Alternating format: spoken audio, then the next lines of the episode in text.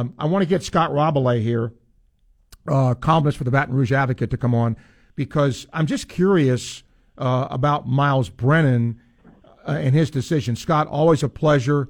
Um, you know, being here, I mean, one day it looked like he was competing for the starting job, but the next minute, I'm I'm leaving football. Is is there something in the middle of that I'm missing? Well, yeah, competing for the starting job, but uh, clearly it looked like he was down the, the list behind okay. at least Jayden Daniels and probably Garrett Nussmeier as well. So uh, I think he he saw that it just wasn't in the cards, and uh, you know, and uh, he decided he didn't want to just stay and be a backup yet again. Uh, he's he's been here six years, and Daniels is his third transfer quarterback he's had to deal with. So I guess he decided that you know that was it. So uh, he's done with football. We don't think he's going to transfer anywhere or anything like that. He's he's done. That was my next question. Um, now you, you, look at what you know new coaching staff like here.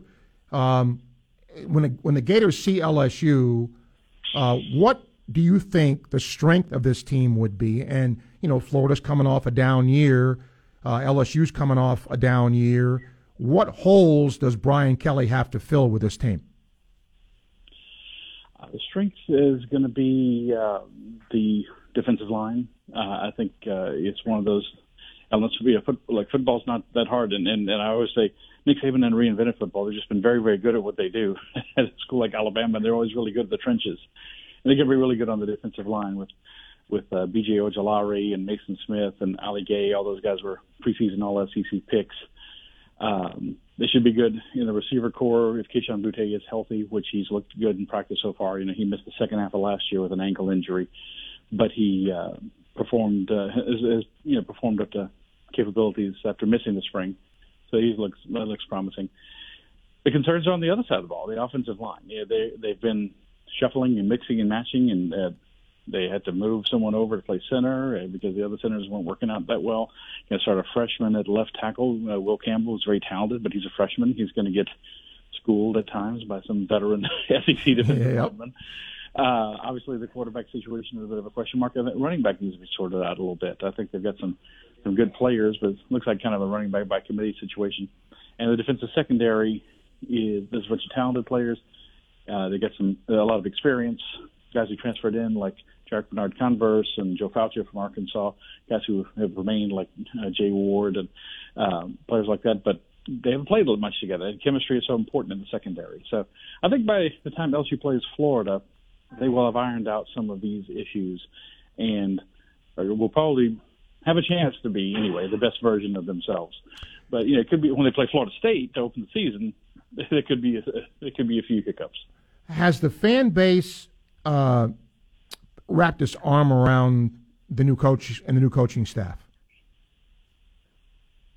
Yeah, I mean, I think there's a little bit of a wait and see, obviously, but I mean, you know, uh, Brian Kelly is is a coach whose you know reputation precedes him. I mean, you know, he he's won every everywhere he's been, and going back to Division two at the little, little Grand Valley State where he won a couple of NCAA titles, and you take all the wins into account, Division two and Division one level, he's um, the winningest active coach in college football, and uh, he would, you know, he'd, he'd be in the Hall of Fame, college football Hall of Fame, if he didn't coach anymore, uh, you know, right now.